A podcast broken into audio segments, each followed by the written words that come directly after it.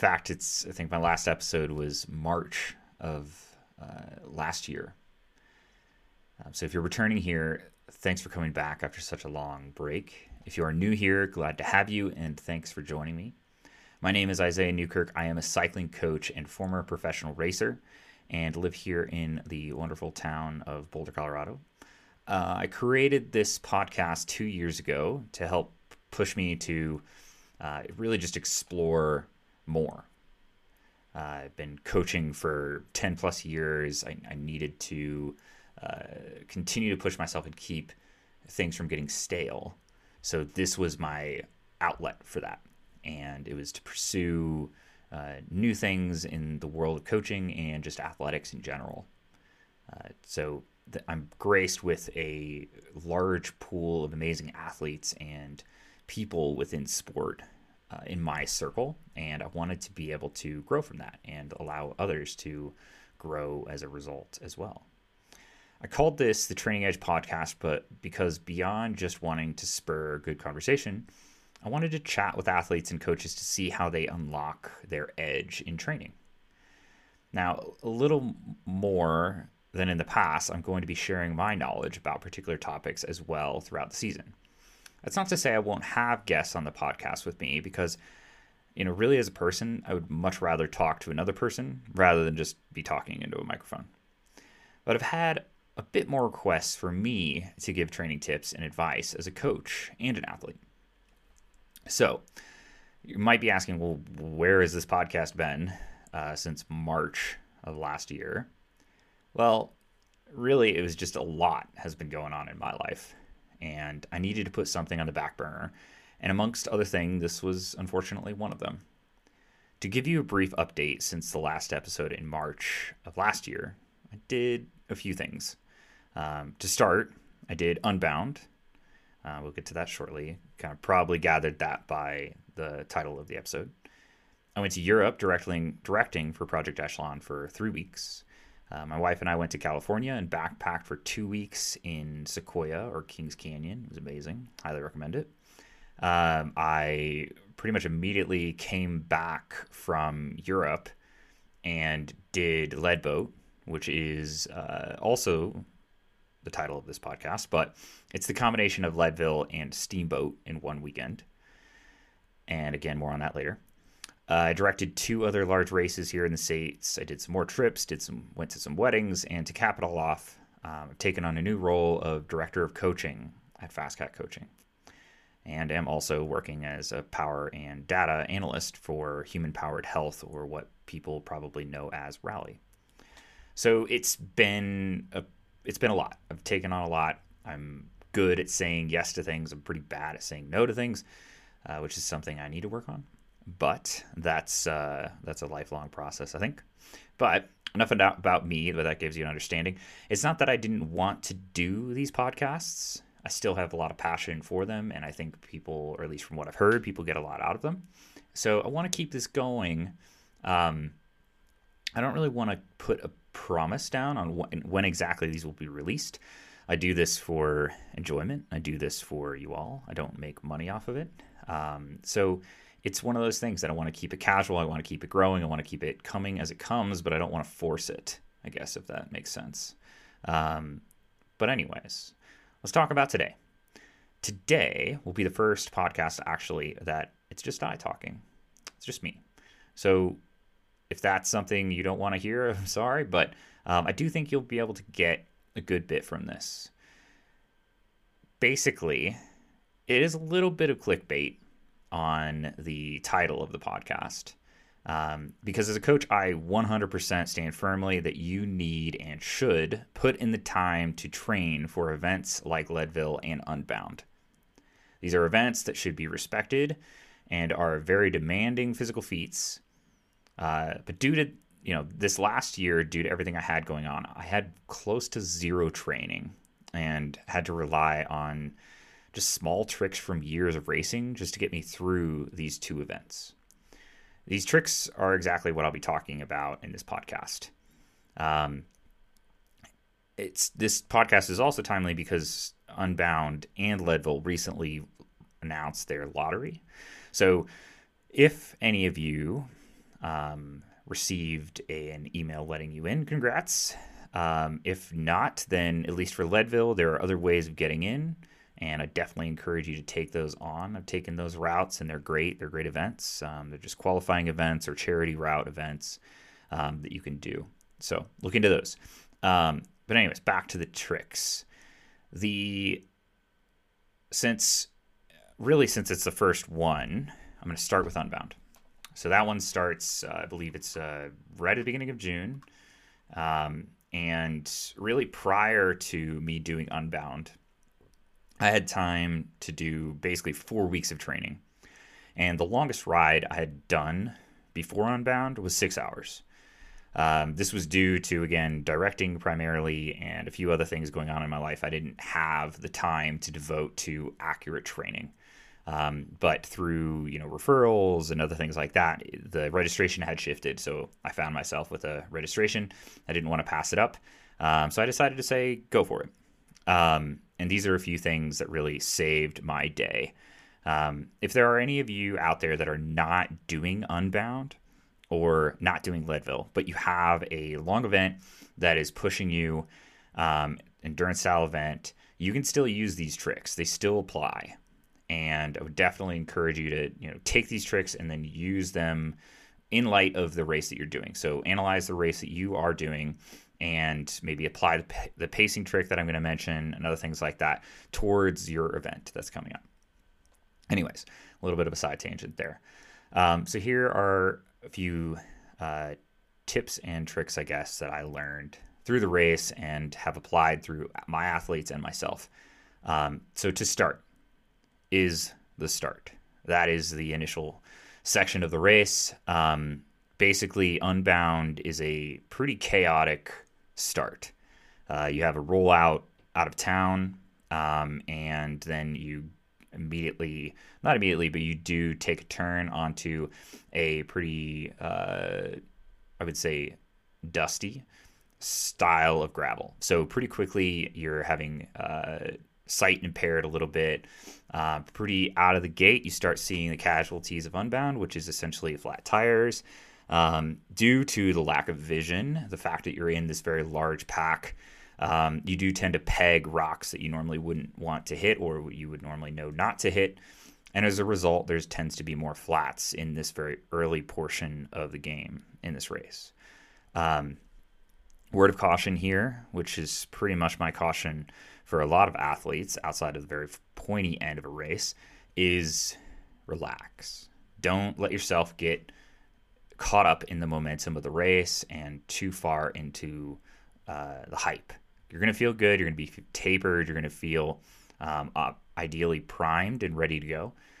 But I knew at the beginning that I wasn't primed and I wasn't ready to go. So I needed to be as calm as possible and use everyone around me as much as possible and not burn matches important to remember that you may feel great in the first hour of Unbound, but you know if you're racing the sun, you're literally racing the sun. So it is going to be a very long day of being out there. So keep it together and control yourself and let yourself get dropped by different groups or let people ride away from you if that's just something that you know you don't need to be doing. I promise you, there are most likely people behind you you will find other people to ride with. It will pan out. Um, but it takes a lot of control, and it's worth it to settle in and just let it go. So, start super critical, be calm, and take it easy for the most part. There are always going to be exceptions to these rules. I'm just going to say that up front. But that's the key, though. At the beginning, it will be crazy. Um, also, don't feel intimidated by the argy bargy nature of the start um, and be cognizant of running into uh, bigger rocks or sharper rocks that you would normally be able to see but cannot see because you are behind, you know, a thousand other riders and there's a large portion of dust.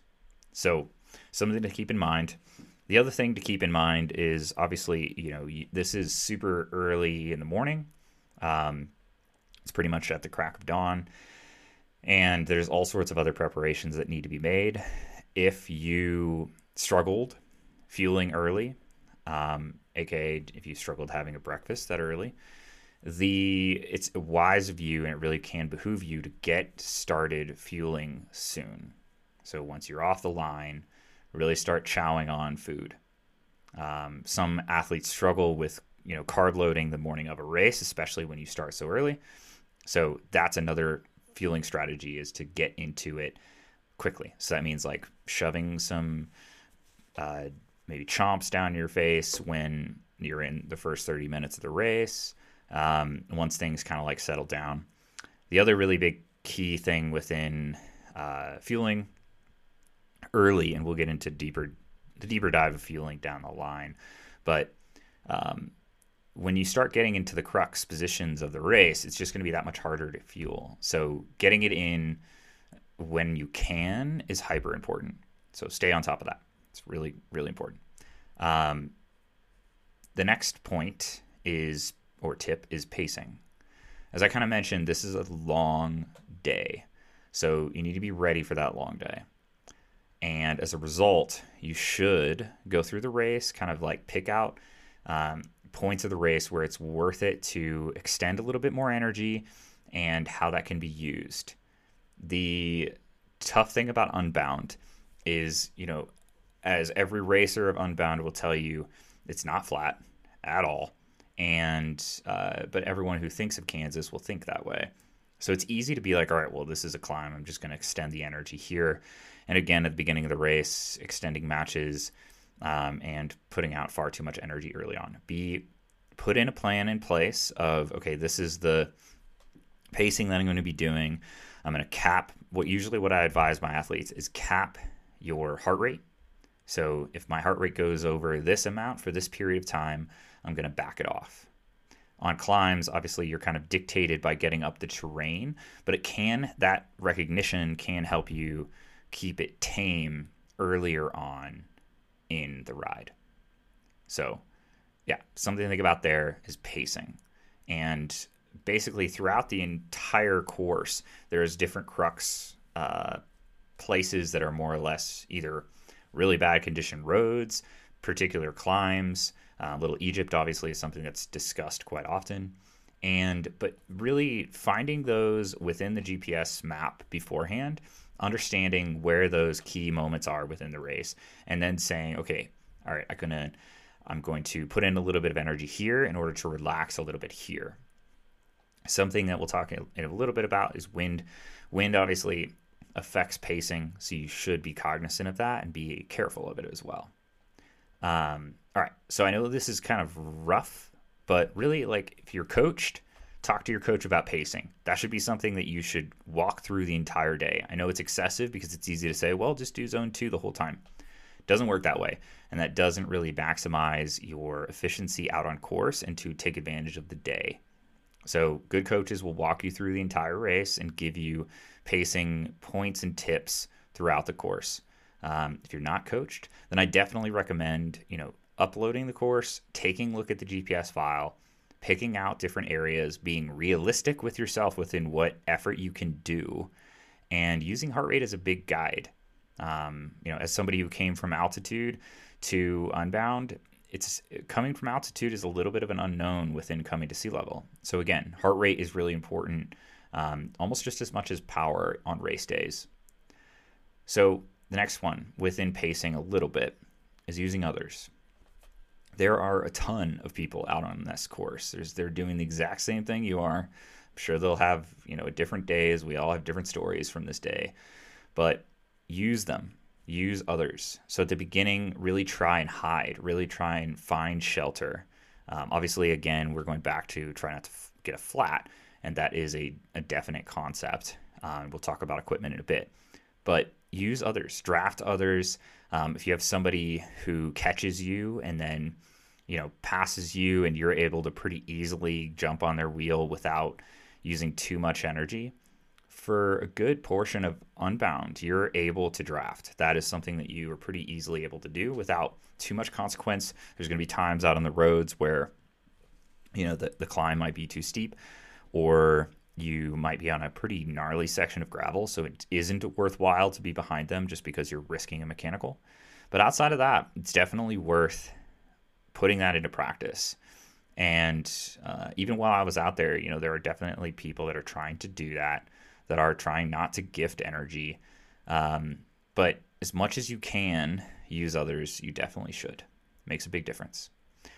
Um, you know, other ways of potentially using others, it can be a intimidating thing to be in a group and kind of like everyone's trying to tell you to pull through or be in a pace line. Um, it's pretty difficult to get a real constructive pace line going um, on Unbound, but it is doable. And you know, look to that. But if you are on the rivet, or if you're in a place where you're like, oh, I don't even know if I should be hanging on to this group, definitely don't pull through, and don't feel like you're obligated. Put away your pride. Know that it's much better to not be uh, nailing pride, but then being able to essentially finish the day off strong, um, that's worth it. So stick with that. All right. So outside of using others, fueling. So fueling is obviously a massive, massive thing on a duration such as Unbound. It is honestly, you know, it's the longest event I had ever done. It was the longest race by far I had ever done, um, including my pro years. So, like, it was definitely still a shock. It is a difficult thing to do, pace. Um, sorry, fuel. So, first, keep in mind the rugged nature of the terrain. There's a reason that people recommend you use larger tires than most other races that you know gravel races require. Uh, in the US scene at least. So it's tough to fuel. Now, that means that any time that it is not rugged in nature or it's not challenging in that way, you need to be putting something in your system. Hydration and using liquid calories is huge and unbound just because it is easier to drink, obviously, than eat. Um, but the big thing is you're out there for a really long time. Anytime you're racing for more than 10 hours, you want variety. You want different things because you never know what you're going to be craving. You never know what you get sick of. Um, so, really, outside of having it on your person, have variety at the aid stations or at the, well, really, it's more for your crew because it's self supported. Um, you need to have a ton of variety there. That's like potato chips or pizza or like whatever it is that can inspire and get you to get some calories into your system. Um, you know, there's the normal stuff, which is like, okay, you can do a high carb drink mix, you can do uh, blocks, bars, you know, gels, all that stuff. But, you know, think beyond that as well and go into other places. So, like muffins, cookies, waffles, um, sandwiches, cheese. Uh, I had Cheez Its, I had blueberries. Like, that is all really important to have access to just in case. Um, you know, I wouldn't necessarily recommend it, but you could go down the, you know, chocolate milk route you could do, I mean, obviously, like Coke is a huge thing. Um, so, really, just like whatever inspires you to, to eat. Big thing here is heat. It gets hot out there. It is notoriously hot. Um, obviously, there's hotter years than others, but it's going to hit. And heat affects fueling, it affects what you need to fuel with. It also affects oftentimes desire to fuel. So, for example, if you're dehydrated or if it's hotter out, um, your ability to chew and intake harder things or maybe saltier things is tough. So, you need to be ready for that and be able to depend a little bit maybe more on liquid or something that's a little bit easier to get down with uh, the heat. So, something to keep in mind. Um, but as far as timing goes within fueling, this is super important. And this goes back within like creating a plan and creating pacing guidelines. You want to put in place like a marker of, hey, I need to be eating this much. Um, and I need to really make sure I do that every 30 minutes. How am I going to do it? I'm going to get it in variety of this, this, and this. Um, I can depend on this amount of water fuel um, or hydration mix fuel and this amount of hard fuel. I have this um, accessible in this pocket and this accessible in that pocket because that's another thing is how you're accessing it. Um, and then obviously, like it's really, really difficult and really only the elites do unbound without a pack on their back. So you really want to plan all that out because the more you stop, the more time you're wasting and the harder you know it will be down the line. It will just make it a longer day. So dial this in make a plan and stick to it. Um, i really try to stick to the 75 grams of carb an hour. Um, i unfortunately hadn't done a ton of gut training so that's another thing is when you're approaching the race spend time training your gut. Spend time um, going out on rides and even if it's only a two hour ride like eating 75 to 80 grams of carb an hour and seeing if your gut can handle it and really training it so that by the time you hit race day, even if your training has been a little subpar, your gut is still ready for it. So you can still fuel like you need to while you're out there. Um, you also want to fuel with the stuff you're going to be racing with, but but it's always the fine line of like you don't want to get sick of that fuel by the time the race even comes around. So that's another thing. Um, yeah, so put a plan in place stick to it, it'll pay off. Um, I see a ton of athletes basically just report back after a race and say, "Well, I kind of forgot about fueling." Uh, that that is not something you can forget about out there. It will hurt you. Yeah, it'll pay off if you find a good routine and system and put it into place. But again, think about conditions, think about heat, think about um, other things as far as like getting sick of a certain food over the course of 10 plus hours. Like think about all that stuff and the possibilities and have the ability to adapt in the moment with food at your aids, and that will help. So keep in mind that there's only two aids. That's really important. There are neutral aids that are out there, but they're really limited. So know where they are, know exactly how much uh, water you're going to need in a variant condition. So whether or not it's like 110 degrees or it's 70 degrees, like you need to have enough for everything and plan all that out. That's like your biggest friend. So I had all that pretty dialed. I had a great crew, and that helped me save a ton of energy because obviously that then makes your uh, rest stops, quote unquote, faster and then keeps you from basically wasting time. Okay. So we already talked about the heat a little bit. This is a massive one. Um, it was it's pretty decent out there, and the shade is pretty piss poor. And you can find some trees, and there are some river crossings. A great tip that I received um, the year before I did Unbound was stop in the river crossings. Don't like try and you know pr- keep your face pristine so that you have all the dirt on it so you can get the perfect picture at the finish. Like go through the rivers, use them. They help cool you off, even with getting your feet wet. People are always trying to ride through them. Um, sure, that's fine. That might be faster, but it doesn't take anything to really like stop, just walk through it, get that cooling in, maybe like splash some on your upper body and your arms, and call it good. So, tip there on, on a little bit of the heat factor. Um, other thing as far as heat goes, you know, again, coming from altitude, I hadn't had a ton of heat training, but altitude can actually be a pretty good heat training mechanism if used correctly. So keep that in mind, um, all you altitude dwellers out there. Um, but really, there's no, you know, you don't just adapt to it without really experiencing it. You can make small physiological changes, but you won't get the full swing, obviously. So be ready for it. Know that it's coming.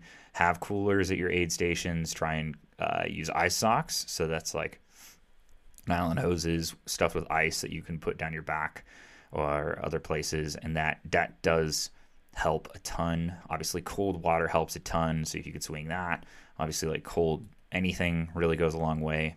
Um, you know, be careful. Obviously, it's worth mentioning. Uh, overheating is a thing, so just be cognizant of that. And if you need to give yourself time to bring your heart rate down and let that uh, settle, do it. Worth it. Um, there's plenty of people that were stopped and laying down in the shade along the course. Obviously, not ideal, but yeah, not worth the risk. Um, next, hills. There are countless rolling hills in Unbound. So be ready with that mentally. And they are pretty relentless, a good portion of them. And they're on pretty grindy, fairly chunky gravel. Um, and this is, yeah, definitely no joke on that front. So be ready for it. Uh, I think this kind of goes into equipment, but think about gear ratio, think about what ability you want to have in order to be able to spin. Uh, but also know that there are sections of Unbound that are pretty flat. So you do kind of want a pretty decent spread, but that will obviously allow you to dictate your pacing. So if you're coming into this event with a little bit less, I guess, say training, it's important for you to be able to not throttle yourself when you can't or don't want to. So gearing can make a big difference there because it can allow you to bring the power down and still move forward. Um, so that's yeah, the hills are, are pretty big and they are they add up throughout the entirety of the race. So just know that they just they keep coming. You have pretty much a climb with like a mile to go to the finish. Um, and by the way, it's not 200 miles; it's basically like 206, I think. Um, but yeah, just keep in mind those climbs are hard, and so if you have the ability to train muscular sensation, so the ability to push uh, large overgear.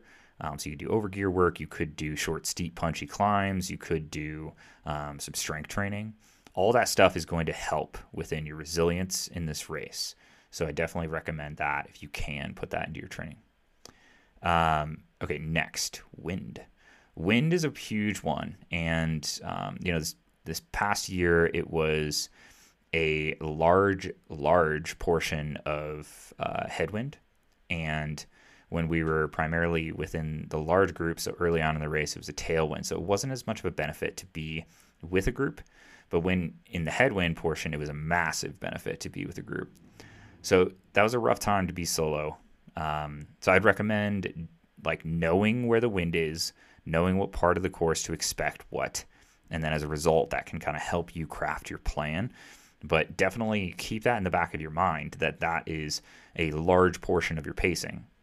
So if you have a large headwind section and you find yourself alone or with one other person, like obviously that's going to be a pretty large portion of your energy needed to be used um, just to keep an average speed going. So just something to keep in mind. It can also give you some good reprieve. Tailwind can allow you to maybe ease it up just a tad. You just need to know where that's coming out of. Um, and then as a result, you know, know the course. Again, we're going back to this, but know the course. Sometimes you're going to be going in a direction for a very short period of time, so you can kind of expect that change and then get a little bit of reprieve. The other thing is, as you're going along, I looked at the map probably far more than any other metric. Honestly, it was just it was a little bit of a distraction, kept me from just staring at the mile markers as they went. So that was great. So just I would definitely recommend using the map. And then as a result, going back to wind, you can see when you're going to be making a turn and maybe get a little bit of a gift of a tailwind. And you're right, as as a you know alternative, you're going to see when you're going to have the headwind. So maybe mentally prepare. It also can be a little bit of help within fueling as well, because when you have the crosswinds and if they're gusty at all um, on fairly chunky gravel, it is kind of difficult to eat. So then again, you get a chance to to fuel, a chance to eat, and again a little bit of reprieve. So all right, that's wind. Um, equipment. This is a huge one. If you signed up for Unbound, you've probably already started diving into what equipment you're going to be using. This is discussed nonstop. Um, tires are something that you're going to be questioning till the moment you start, and you might even be questioning it during the race. Um, what I would say is obviously there as a as a coach there are different ways of approaching this race. If you're wanting to be as dialed as possible and as lightweight as possible, and you're fine with stranding stranding yourself out there and getting a ride somehow, great, awesome. That's the way you should go. Um, but I would say for most people, we want to find the balance of not having like an entire tool shed with us, but still being able to service ourselves with any bad scenario. So where I netted was I wanted to have enough with me that in most extreme scenarios I would be okay. So I didn't have seven tubes with me, but I had enough that if I, you know, triple flatted, I could survive. Um, and I had a boot with me. I had obviously like a um, wrenches with me. I had other, I had sealant. I had um, all sorts of other things. And but that's just kind of the fine line. So you just need to ask yourself what am I able to do if this happens or this happens or this happens? So if you have a sidewall tear that is an inch wide, are you are you or like an inch long, are you going to be able to fix that? Um, are you just to make it to you know the next crossroad where you can maybe see a car? Um, So just think about that stuff, and I think that'll help. Ultimately, though, you don't want to be carrying 30 pounds or 20 pounds of gear just in the ability to, you know, put a new tire on just in case. But have everything under the sun at the aid stations um, just in case something does happen. Um, I was lucky and didn't flat. I punctured and had my sealant seal it and I topped off at the final aid and was good to go. So I was lucky on that front. The definitely, definitely carry uh, sunscreen with you and chain lube out on course. It's worth it. Um, the dust is pretty relentless out there, and it definitely adds up. Uh, at the aid stations, you know, if your if your family is your aid, um, that's awesome. Maybe spend a little time training them on basic bike maintenance because you are going to be out of it. And after, you know, 150 miles or 125 for the final aid, you do not want to sit there and service your bike. So do that. That's worth your time. Um, they'll be grateful to do it for you, and you will be so grateful for them. So even just something simple like knowing how to put in some sealant into the tires, knowing how to pump them up, obviously, putting chain lube on, wiping down the drivetrain, um, all of that stuff is is really important. As far as um, you know, I, I, do think it's worthwhile to have a spare set of wheels. I think that is a, is a wise thing to do. Have a spare set of wheels at the aids, um, just in case something happens. I know a story of a guy that basically had to like limp to an aid station and had to put a new tire on. So it is and can be definitely worth it. Um, and if you have tire issues or wheel issues for that matter, like I know another athlete where his wheel broke and luckily had brought a spare. So worth it. Um, let's see what else within that. Yeah, I mean, definitely have a chair at the aid station. It's wonderful to sit down. Um, tents are great. You can sit in the shade. Uh, just think about what would really satisfy, like reinvigorate you. I think is the right word. If you are, you know, 150 miles in, think about that. And that leads to equipment. You know, like or sorry, crew. You need to have like a trustworthy individual that you know will make it there. It is kind of a tough, like obviously you're navigating a little bit of back road roads in uh, Emporia, so you know make sure they know what they're doing. If they don't, then just teach them, walk them through it, spend the energy. It's going to be worth it. I think the worst thing I've seen athletes do is basically sell, say, well, I got found a crew, they'll figure it out. They can do it. And then, you know, the night before they're looking at the tech guide or instruction manual that's basically like, you need to get there um, and suggested routes and so forth. And yeah, you can follow the herds of people, but it's it's pretty stressful. So the more you can kind of help out your crew, the better, and just make sure that it's a pretty dialed because that's essentially just an extension of how dialed your race is. Um, and then you know the last thing that I kind of wanted to touch on was just mental tips and tricks that I went through. I think everyone, no matter who you are, in Unbound goes through highs and lows, and you will feel awesome at times, and you will feel horrible at times, and you will resurge more often than not, really. Um, but sometimes you'll feel really bad. So it is worth kind of remembering that and finding small things to focus on and distractions to maybe have. Um, because, man, if you're riding your bike for that long, you're probably going to be alone for a section of it, and it's pretty funny what you end up thinking about throughout all that time. Um, so just have some mental tips and tricks up your sleeve that you can distract yourself with and and have a purpose. Like really remind yourself beforehand of the purpose that you're out there for, and that will make those really hard times worth it. Um, or when you get to the aid station at the very end where you're just like, man, I really don't know if I care to finish this. You'll remind yourself of that, and it can help quite a bit um, because those honestly those moments of feeling down can be fleeting if you approach them the right way. One thing that really helped me was like it's gorgeous out there. You might not think about emporia kansas being gorgeous but the flint hills are freaking gorgeous. Look around. It's amazing how much wildlife you see out there. I saw countless hawks um, and all sorts of other wildlife. So soak it in. Live it up. Like even if you just go out there and you do it once and you never ever come back, like at least make that day count. And that's kind of like what got me through it and really made me thrive is like live it up. If you're putting in the energy, the time, the money, um, others' energy, time, and money, yeah, you better make that day worth it. So, Unbound is an amazing event. Um, but I would say like use these tips and tricks to help make the most of that and really be dialed.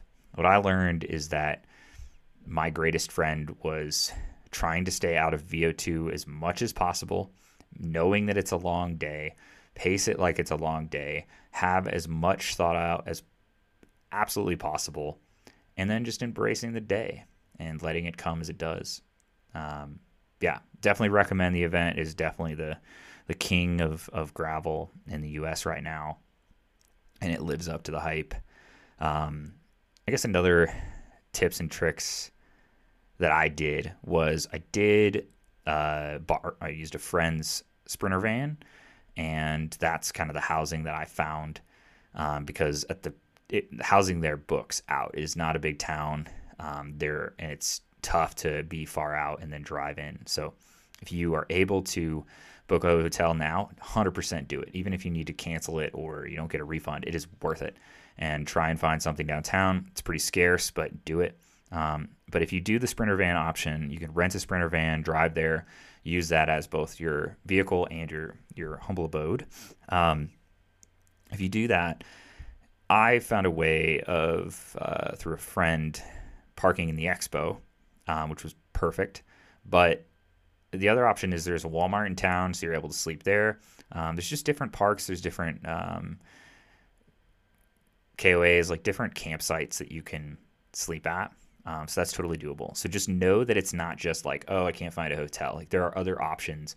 Get creative. It's not too bad. I mean, ultimately, it's nice to have a shower, but you can find showers in different places. So um, yeah, get creative. It's worth it. Um, and don't be discouraged by the housing thing because it's definitely hard there. Okay, so that's Unbound. If you have any questions on how to make an event such as Unbound a better day or more dialed day, like please reach out. But again, just make a plan, keep calm, enjoy the day, and stick to the plan. Um, you got to nail fueling, you got to nail the amount of matches you burn, um, and that'll really keep you in a safe space. Now, on to the second big event, Leadville. This one actually kind of scared me. Um, and I've actually done Leadville before, so it wasn't the event itself that scared me.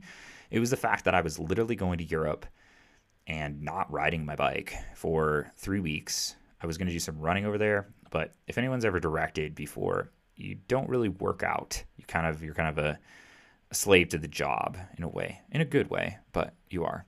So I knew that my fitness was not going to be good.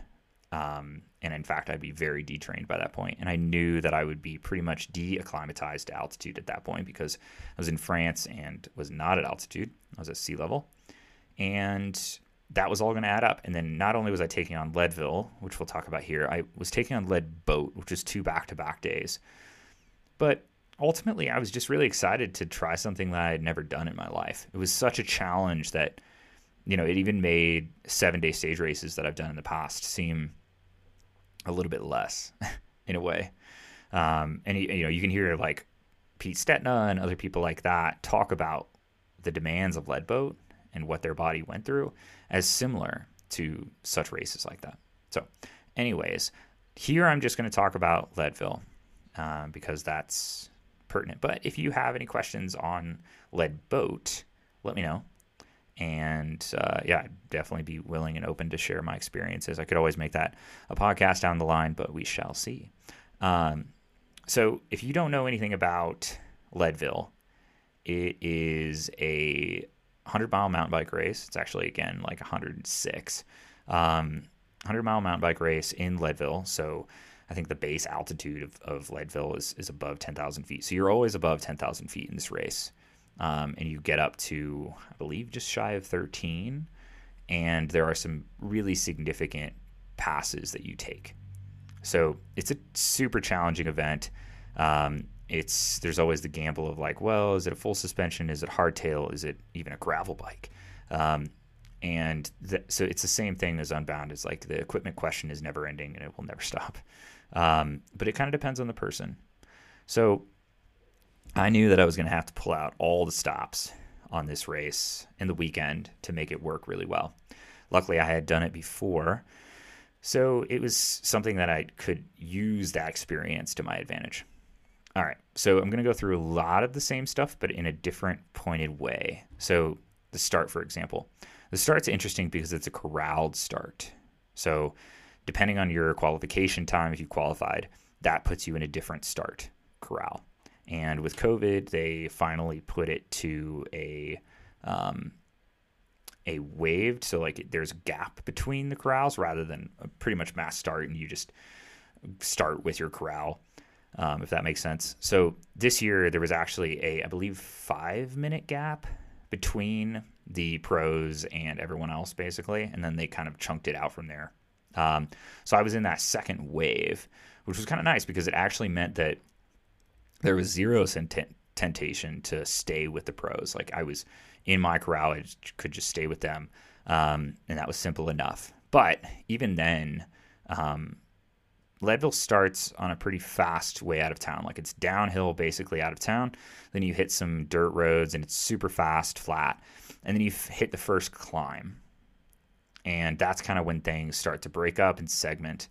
Um, it's hard in Leadville because you don't want to get caught behind too much traffic so that you can have free reign, but also know that like at the beginning, pretty much for unless you're at the very front, like for a lot of Kevins, like you're going to be behind and around traffic, and there's no way around it. So a big thing that I reminded myself at the beginning is keep it. It's the same thing as Unbound. Keep it chill. You have a long day ahead of you. Keep your matches close to your close to your chest and you'll see other riders at the beginning of Leadville just throttling themselves to get around one person just to kind of like increase their packing order or they're thinking like a mountain biker where you got to beat one more person into the single track. There's really no there's no single track. There's like one kilometer of single track in the entirety of the Leadville race. So don't stress that. You can find ways around other people. So don't burn matches just to get around one or two people. Like keep it together, try and keep it again aerobic. That's the other thing. Altitude, aerobic. You want to stay aerobic. If you go anaerobic, that's just pushing that fold of not being able to recover at altitude. So keep it together, um, and that goes into into pacing a bit. Um, so that's the start. But just be cognizant that, like, again, you really want to keep it together. Don't get swept up in the moment and know that they're like more important places to apply that energy down the line. So now we get into altitude, um, which I kind of mentioned for a second there uh, within pacing. It's a huge factor within pacing. Um, the nice thing and the super cool thing about uh, the Leadville course is you can chunk it up into basically quarters really, really well. And an easy way to do this is actually to look at the Leadville stage race route. So that's a different event that does Leadville 100's route, but in a stage race, like quote unquote, uh, format. So it has sections of the of the exact Leadville route compressed or split into several different days. Sorry. So take a look at those because they do a really good job. Otherwise, take a look at the GPS route and pull out the primary features, which is basically going to be the climbs. And it kind of comes into first climb, which is basically Kevins. Then you have the kind of like descent down and into the valley.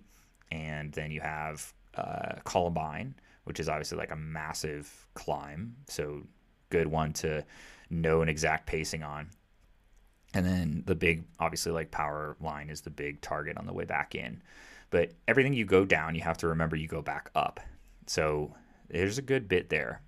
Um, but again, pacing, I used heart rate again. That's definitely what I recommend again. Is at altitude, your heart rate's going to, especially if you're deacclimatized, you need to follow heart rate that much more because power, your power zones are going to be skewed. You can make the adjustment manually based off of like the standard comparison of 1% per thousand feet, but that's not always exact per athlete. So you just need to be cautious of that. Um, so then heart rate becomes again a much better marker to really abide by because it's going to be something that is relevant at altitude. Um, so what that means is on all these climbs. Um, so for example, Just throwing this out there. The first time I did Leadville, I believe I did not walk, which is a funny thing to say um, or admit to. But then this past time I did it, I walked three times once on Columbine and twice on Powerline. It was the concept of you're working super hard to stay moving forward on tough terrain and your heart rate is through the roof as a result, but you can be walking, not going that much slower, and bring your heart rate down. And this is super relevant at altitude again because it's one of those things that if you push through that and you burn that match, you will not be able to recover from it, or you most likely will not, especially with lack of training. So, something to keep in mind like, don't be afraid to walk and know that that's quite possible on these routes. Many do it, and usually it's really just the top guys that don't. So, keep that in the back of your mind. Um, Again, another thing on the altitude front hydrate, hydrate, hydrate, and make sure to hydrate beforehand. Go into the race being plenty topped off. Don't overhydrate, obviously, but um, definitely make sure you're not dehydrated. That will be your the nail in your coffin.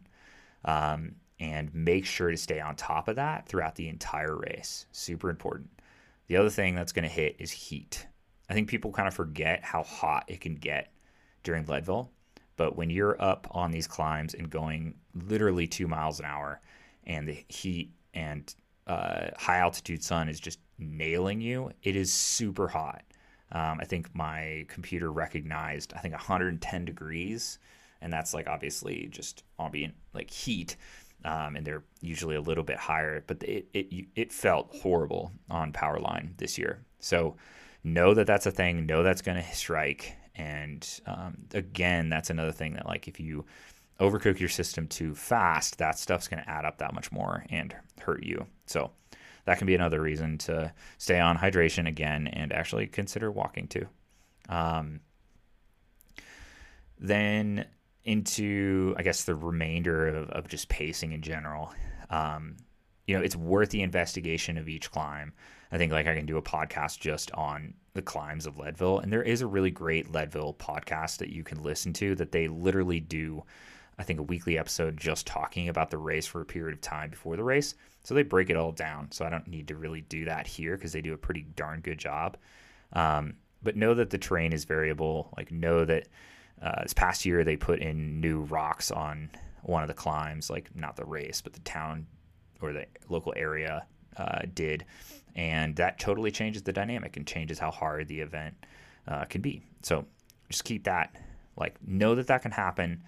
Um, and it is definitely, if you can, like, let's say you live in Colorado, it is totally worth it to go out and pre ride this course. Two sections of it. Don't, like, I wouldn't recommend necessarily doing the full pre ride um, unless that's what your coach really wants you to do and you really plan for it.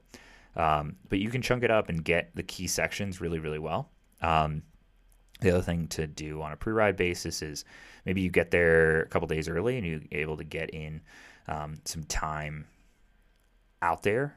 I would definitely recommend riding Powerline. Um, I don't necessarily think you need to ride Columbine. It is a long, steady climb for a majority of it till the top, where it's pretty darn steep and a lot more gnarly. Um, and then I would say the other thing that's probably good to ride is Kevins, because that gives you a really good insight into the start of the race. So it could be like the start to Kevins and back. Um, again, Leadville Stage Race uh, or training camp routes are great references to that. Um, so yeah, look at that. Those are always worth it. Um, but to give you a little bit of insight into some key sections of the climbs, um, yeah, that's that's definitely worth it for you. Is essentially Kevins isn't too bad. Um, that one's pretty straightforward. Uh, there is some seat sections, there's some pinch points, but really, which makes that climb hard is that you're around so many other people, and it's the beginning of the race, so everyone's fresh and pushing it. Um, so you might be pushed into some awkward spots or awkward lines. So just be ready for that and save kind of those matches for then. Um, power line, um, or going down power pipeline. Um, it depends on the year as far as how technical that is, but just be ready for a very fast um, mountain bike descent. Um, the valley itself, definitely, this is another one that's similar to use others around you nail a group in the valley. That will save you so much energy not having to work in the valley um, and increase your speed tenfold. It's usually fairly like decently windy down there. It can be. So really try and time. Uh, you know, on the way out, it's a little bit easier because the race is a little bit more compact. On the way back, it's definitely worth like leaving the aid station with others so you can make sure you have people around you in the valley. Um, Columbine itself, again, it's uh, pretty straightforward. It's it's like a jeep climb a hard, long mountain pass Jeep climb. Um, not rugged really. And then at the top, it does get a lot more rugged. What makes it really difficult though is super steep and it is two way traffic. And at that point, the leaders will be going back the other way. So you have to kind of, you of course have to um, yield to them and give them that descent. So it does change. It can make your lines really difficult. You can't always just take the optimal line. Um, so just keep that in mind. Um, and yeah, don't be uh, intimidated by that because it can feel a little claustrophobic when there's two lane traffic and you're doing some decent technical bits and then maybe descending. Well, you will eventually descend back down. Um, also, keep in mind whether you are at high altitude on top of a mountain. So everything can happen. They've had snow in this race. They've had rain in this race. Like have at least have a jacket up there with you. Um, but yeah, that's something to think about as clothing because you start super early and in the mountains it's pretty cold. So just keep that in mind as well. Um, and yeah, I would just have variety with you. Uh, but you need less than you think you do. You warm up pretty fast out there. So, um, okay, keep moving. This is the similar concept to Unbound. Keep moving.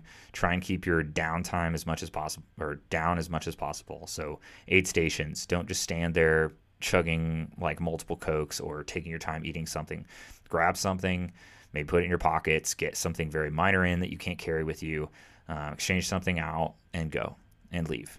Um, that's really important. It'll save you a ton of time in the long haul. Um, I think my first year I had like 30 minutes or so of, of stoppage time. That's bad. Um, think about kind of like if you're racing for a big belt buckle, that makes all the difference. And that's pretty darn hard to impossible to make up. So just keep moving, even if it's slow and you have to eat while you're doing it. It's better to do that than come to a total stop. Um, equipment. This is again something that people will discuss and debate for forever, probably. Um, I'm going to approach this from the side of my side, which is if you're coming into this with less time on a mountain bike, um, maybe you're a roadie, maybe you haven't been able to train, you're kind of like me it will the, the position change and the rugged nature of the race will wreck your back will wreck your body. Um, so i would encourage you to err more on the side of comfort than performance. So instead of doing like a rigid hardtail maybe you would want to do a full suspension bike uh, maybe go with a little bit wider tires maybe go with a little bit of a different pressure. Um, this will give you a little bit more comfortable quality throughout the race and save you long term. That's the route that i took and i think it helped me out quite a bit. Um, and then, you know, as far as uh, equipment goes, within just kind of helping you throughout the day, this goes into the same thing with Unbound of like what tires, what should I bring with me? Again, it's just kind of like it's less extreme than Unbound, I would say, just because there's more aid stations, there's more ways of getting saved, for lack of better words. But you need to have stuff with you in order to get fix your mechanical situation. So chain link, tool, uh, tube, uh, CO2, sealant, all that stuff. It's important to have that with you. Um, but again, we don't need to go like insane, insane and have ridiculous amounts. Um, and as far as the aid station goes, it's it, they have food that's race provided and supported, but it's great to have a crew. Um, what I would recommend that worked really well for me to keep your crew from like darting around all over the place is basically uh, Twin Lakes is like a great station. You'll hit it twice. You'll hit it on the way out and then the way back down from Columbine. Um, so that's twice that you can see your crew. If they want to take on a little bit more, they can you know go to Kevins or other places as well. So, um, but that's kind of what I would recommend in the route that I chose. It just means you, obviously, depending on how many aids you're able to find along the way or hit up, um, you just need to have more with you. So again, goes back to the unbound um, fueling, which is pace that and plan it out, like really plan it out. Um, Okay. We got through equipment. Let's see. That's a little bit on the aid station side. Um, just as similarly, like it's important to have crews that know what they're doing or be able to do it yourself. It's a little less extreme, I would say, than an unbound. Um, but again, it just kind of depends on the day. So, um, and then finish time target. This is huge within, I honestly, I would say like Unbound and Leadville. Uh, so I did want to touch on this. You know, going sub nine in Leadville, it gets you the big belt buckle. That's usually the target that a lot of people want to hit. If you finish it under the time cut, you get a little one. Um, just as you know, that's just as big of an accomplishment in my opinion. Um, but you know, knowing your finish time target and being realistic about it um, will allow you to go into the race with expectations. And then as you go through the race, and if you did enough planning and you know the race and you know how to burn your matches and, and what's coming up, then you can say, you can actually make the calculations of, well, what's the, like, what is the likelihood that I'm able to um, get under this target or hit my A goal or whatever it might be. And that'll allow you to break down the race as you're in it and as you're doing it, which is important within mentally staying on it, mentally pushing yourself in the right places, not dumping too many matches in certain spots when you have too far to go. Um, those are all huge things to kind of know, and that way it allows you to compartmentalize it while you're out there. Um, of course, there's an old-fashioned way of like putting stem notes on your bike or on your top tube, but I've gotten to the point where I can kind of do that in my head um, and get the time goal that I want. So, um, and that allowed me to do a sub nine, get a big belt buckle without really any training at all. Um, and of course, I have years of training in my legs, like I have residual fitness, but that stuff goes away. Um, and it definitely has. So, not all of it. And of course, there's a large mental factor to it as well. Um, but it really was making a large plan, really dialing it in, knowing beforehand and knowing and really committing to the fact that I only have so many matches to use. And actually, my commitment was that I have zero matches to use, so I need to use as little as possible. Um, and that helped me. So, so I know this is kind of vague, but I hope that all these kind of give you insight and tips and tricks to how to do these races without uh, maybe as good a training as possible, or perfect training, or in my case, really any training at all. So I hope that helps. Um, and but as I mentioned at the start of the show, there is no true replacement for hard work and training. And honestly, I would never do these again without training. But what I did realize is that these tips and tricks can be used um, by you all, my athletes, and hopefully those that are listening here to help with either this race or other races that are similar um, towards applying and you know saving race, optimizing their their race, or even just you know hitting a, a, a completing the race in general. Um, you know, I've coached countless athletes to big belt buckles and you know actually two athletes to top 10 and top 5 respectively overall at Leadville. Um, you know, plus countless athletes to beating the sun to unbound. And these tricks work. Um, but you do have to, there is a degree of adapting them to who you are. So just because I'm telling you that these worked for me or that they're working for athletes that I've had doesn't mean I would give them to everyone. And you should still approach them with your own strengths and weaknesses in mind and your goals as a result. All right, everyone. Um, yeah, thanks for joining me this week once again, and welcome back. Um, if you enjoyed this episode and, and tips, then send me a note let me know. I'm on Instagram at um, isaiah.newkirk. Uh, rate and review this podcast if you could as well. I've got some good guests and topics on tap that I'm pretty excited about, and it, it does feel good to be back. Um, again, no promise on how regular this podcast will be pushed out, um, but you know I think you you can look forward to it coming out quite a bit more regularly. And obviously, I'm not going to take another you know close to year off. So again, appreciate you all. Um, I hope everyone's doing great. Until next time, keep finding your edge.